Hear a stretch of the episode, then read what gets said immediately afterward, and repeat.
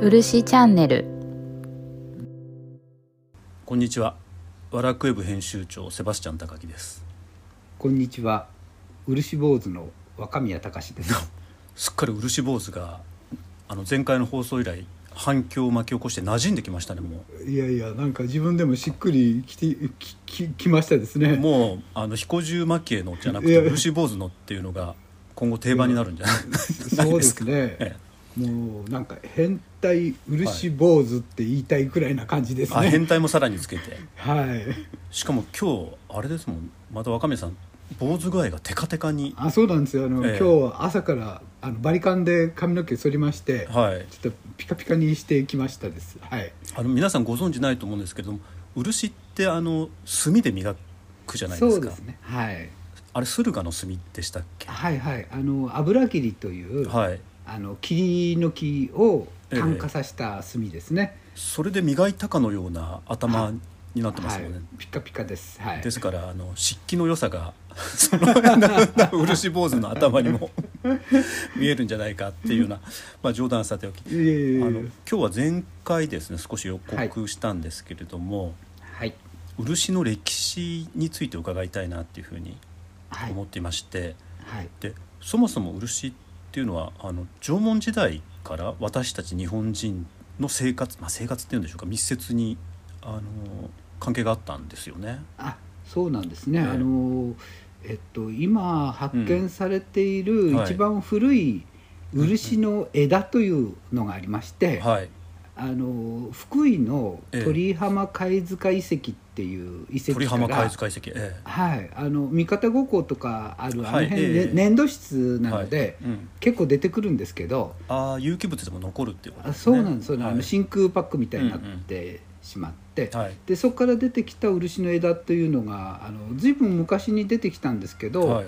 2012年かなんかにええ。しっかりそれが1万2600年というふうに、えっと、言われております。その漆の枝っていうのは実際はい。漆器というか、なんか使われていた跡があるっていうことなんあですか？あのいやそうではないんですけれど、ええ基本的にあの、漆うん。っ、てあの漆を樹液を出すはい。木っていうのはあんまり自生をしていなかったんではないかはい。っていうわけで、ええ。っと人間が関わって、えっと、うん。漆の木が育ってきたというふうに考えますあと、えなるほどなるほど。つまり漆っていうのはその自然にそのままポッっていうふうに生えるようなものではなくて人の手が必要だっていうことなんですね。はい。あのまあそういうふうに、えー今捉えられていると思うんです、あの確かに今山に行くとポツンとあるのもあるんですけど、それ誰かが植えたりああなるほど。もしくは根っこから根っこにこう伝わっていってひこばえっていうんですけど、まあ、あの根っこからキューッと漆の枝が出てきて、はい。それが大きくなったり、まあ種からこう生えてるのもないことはないとは思うんですけど、古木ってあんまり見ないんですよね。100なるほど。年の漆の木とかですね。え確かに見ないですね。ええ。えーいつも若い感じがします。そうなんですね、はい。あのまあ、書き方が、まあうん。先前回もお話しした通り、はい。殺し書きということええ。に最近はなっているので、はい。あの十数年はい。という木が多いのかもしれませんけれど、はい。でもいずれにしてもそのおそらく人の手によって、はいまあ育てられたか植えられたかっていう漆の枝が1万2,000年前のその層から見つかったっていうことはい、1なんですね。万2600年前の、ええ。あれなんて言うんですかね。私わかんないですけど、はい。炭素そうですね。13とかはい。なんて言うんでしょうか、ええ。ああいうので測定したら、ええ。っと、2012年に、はい。まああの1万2600年なんて、えーということはと私たちと漆の付き合いって1万2,600年ぐらいある。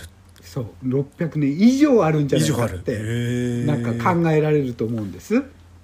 そう思うとなんかちょっと漆に対するイメージは変わりますね。そうですね。古すぎますよね、あの古すぎますね。想像もつかないですよね、うん。その当時の、うん。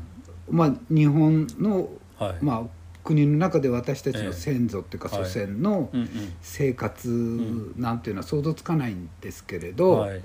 まあ、おそらく漆を使っていたのではないかと考えたくなりますね。あの僕も埼玉県の北本市っていうところの、あはいはい北本そうです。北本ちゃんの有名な、はい。北本ちゃんの有名なってお前が勝手につけたんだろうっていうような 感じなんですけど。いやでも、はい。あれ霊のためって霊のため遺跡。でえでそれちょっとよくなんか、は覚えにくいので北本ちゃんの方が北本市ですからはい、北本ちすゃんのごく私もなんか頭にすり込まれてしまいました。はい。あのそこもやっぱり霊のためってあの井戸とか湧き水っていう意味で、はいはいはい。なのでさっき若宮さんおっしゃったように水によって真空パック状態で、はいはい。非常に保存状態のいい遺跡というかあの土器とかが見つかるんですけれども、はい。それがあの5,000年前とか6,000年前の古いですね。はい、土器に漆が塗られたものが見つかっていて、はい。結構鮮やかに残ってるんですよね。あそうですね、はい。あのそのち、まあ、近くではないんですけど、はい。関東では東村山市はいええ。の下焼部遺跡とかっていうのがありまして、そこにも4,000年くらい前なんですかね、うん。漆を塗って、なんか使われた形跡がある土器が出てきてるらしいですけあれれど、って若宮さん、あまあ、漆の専門家として見るとどういうような意図であれ漆塗られてるっていうふうに思われます？あの私最初に思ったのは、え土器だと壊れやすかったり、うんはい。水がも、漏れてしまうので、えはい。漆で水漏れをしているのではないかって私考えたんですけど、はい、どうもそうではないらしくてそうではない、えなんかあの装飾としてええ。あの使われている要素があるっていうふうに聞いて、えはい。そうするとあの可変土器みたいにえええあのかっこいいだろうという感じのうんうん。具合だったんじゃないかって思うんですね。あの火炎土器って炎の形をしたような土器のあの模様のようにそう。漆っていうのも多分装飾で使われたんじゃ装ないか飾という意味、はい。意味合いがえ大きかったんじゃないかなって思うんですね。え。あの色も象徴的ですよね多分。あそうですね、はい。あの色もその赤えとか結構あって赤にはその、えっとまあ新社ってあの、うんまあ岩ですね、えはいええ赤岩。はい。はい。あの水銀含んでるそうですよね、ええあの岩で、えー日本画とかにの赤の顔料うんうんで使う、まあもちろん漆の顔料でも使うんですけど、はい。えまあその新車の赤と、うんうん。あと鉄の錆を利用したはい。ベンガラ、ベンガラ。ええはい、という、まあ、2色の混ぜ物をして、うん。漆に混ぜ物をして赤くするという方法らしいんですけど、ええあれやっぱり神社の鳥居みたいな色ですもんね。あそうですね、はい。やっぱり意味があったのかもしれませんね、ちょっとやっぱり神様とのこの交信というか話というかそういうのが漆の色にも込められているのかなっていうのを装飾って聞くと感じますよね。あそうですね。やっぱりあの、日本のうん。なんていうか、いろんな、ううんんとまあ、美術っていうんですか、あの芸術っていうんですか、うん。よくわからないんですけど、うん。やっぱり飾りというのが、うん。すごく大事なポイントにあるのではないかなと思うんですね。なるほど。だからヨーロッパとかのアートと違ってその自己表現っていうよりは、はいはいそうその装飾であるとか飾りっていうのが日本美術の本質であるっていうふうに言われているんですけど、それがもう縄文土器に塗られた漆には見て取れるっていうことですね。なんかそういうふうに感じるんですね。あの飾りを象徴として、うんうんえーとまあ、赤だったら、なんなんでしょう血の色とか生命感とか、うんそういうことを象徴し,、うん。していたり、えっとまあ、特に赤でも新車の赤は水銀ですので、えっと、水銀の赤って、あのはい。とかあのええ。遺跡の中にも新車、うん北側に塗ってあったりするはいらしいですね。えで新車の中に入っている水銀っていうのが、えっとまあミイラになる時にこう、はい。飲むと、ええあの体が腐らない。えなるほど。最後にあの促進物かなんかってギュッと飲みますもんね。そ促進物えになる時、要するに促進物って、えっと、再生と復活を意味してるんだと思うんです、はいでその大事なアイテムが、はい。えっと、新車で。新車。はい。なのでえっと「ハリー・ポッターと賢者の石」って言った時はいはいはいはい。の賢者の石もええ。新車だったんですよねあれ、へえ漫画のあの、はい。中にもそういう話が出てきますけどへー。結構新社ってあじゃあすごい象徴的なんですね。再生と復活の色、へー。まあまあ、ミイラになるっていうことですね、えあのそうすると復活するわけですよね、うん。うん臓器は別にして、はい。えっと、ボディはまた別にして、ええ。い、つか必ず復活するというわけですそうすので、るとそれがその縄文時代の土器に、はい。まあ、塗られているというか装飾されていはいはるっていうのは非常になんとなく意味を感じますよね。そうですね。あの、えただの先ほどおっしゃったように、うん。あのヨーロッパ風の装飾ん的な美術だえけではなくて、うんそこにうん。何ていうか、伝統的という言い方がはい適切か分かりませんけど、うんこうしとけばいいんだというような、あの日本古来の考え方がちゃんと含まれていて、ちょっと祈りに近いものがあるっていうことですね。そうですね。おっしゃる通り、ええ。はい。あの私は漆器うんの役割として、やっうんうん。ぱりおっしゃったように祈りというのがうん。メインテーマにあるんだと思うんです。それ多分ほとんどの方がはい。あんまり思われていないことだと思うんですよね。あそのそうですか。漆器漆っていうのが今生活にはいはい。まあすごくいいことだと思うんですけれども入り込んでいて、はい。少しその祈りみたいな側面っていうのが軽視されているっていうような気がするんですけども若宮さんにとってはもう漆は祈りそのものだっていうことなんですね。そうですね。ええ。あのもうなんて言いますか、はい。まあ実用のうんうん。なんていうか用途と、はその象徴的な用途という二はい種類私は漆には役割があったんだと思うはい。象。徴と実用の2つの役割だはい。あの大きく分けてですね、でまあ実用はうんもうご存知の通りお椀とか、はい。えー重箱なんですけれど、うん。まあもちろんそのお椀や重箱の中にも象徴の用途ってあったんだと思うんです。えでもまあそれは見えなくなってしえまって、うんでもう一方例えば神社のはい先ほどの鳥居とか、うん。えっと、みこしとか、うんうん。となんでしょう。まあその先ほどの縄文の、うんはい。えー遺跡が、ええ。あのい遺跡ではなくてえっと、えー漆の枝が出てきたはいええ。鳥浜貝塚遺跡からは、6,000年前の櫛も出てきてるんですね、6200年かな、はい。まあ、そのくらい前の、えでそれは随分前から出てきていて、はい。その下に枝があったわけえですけどへえでその櫛なんですけどはい。であの櫛っていうとまあ普通に女性がこう、はいえ使う、まあ、男性でも使うんだと思うんですけど、そんな櫛ではなくて、えうん。えー何か聞くところによるとそれはシャーマンが使った櫛らしいんですね。あじゃあ呪詛というか呪文というか祈りの道具だったということあですね。そうですね、ええ。はいあのえっ、と雨乞いの儀式なんかっていうと、はいええまあ、そういうのしか知らないですけど、えまあ、そういうのをするときに、うん。その神様の神と髪の毛がる同じ語源のそこにはい。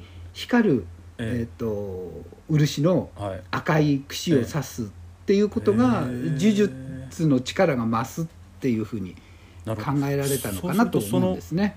まあ、生命と復活と、まあ、はい。不死なのかな、その象徴としての漆っていうのがそういうようなはい。道具にも使われていて、はい、で今ただあの我々っていうのは漆のそういうような祈り的な側面っていうのを少し忘れてしまっているっていうのがちょっとあのすごくあの気づかされることですよね今回。そうですね。あの、え本当に、まあ、漆器ってあの、木の枝から、まあ、うん。前回おなお話しした通り、はいえ木木の命ををうんうん。奪って取る樹液ですので、うんうんそれを例えば普段使うお椀えに、うんまあ普段じゃないか、うん。まああのお祭りとかですかね、こういう時に使うあのお椀に塗ると、うんそのお椀うん。を使う時ってすごく重要な場所になるわけですね。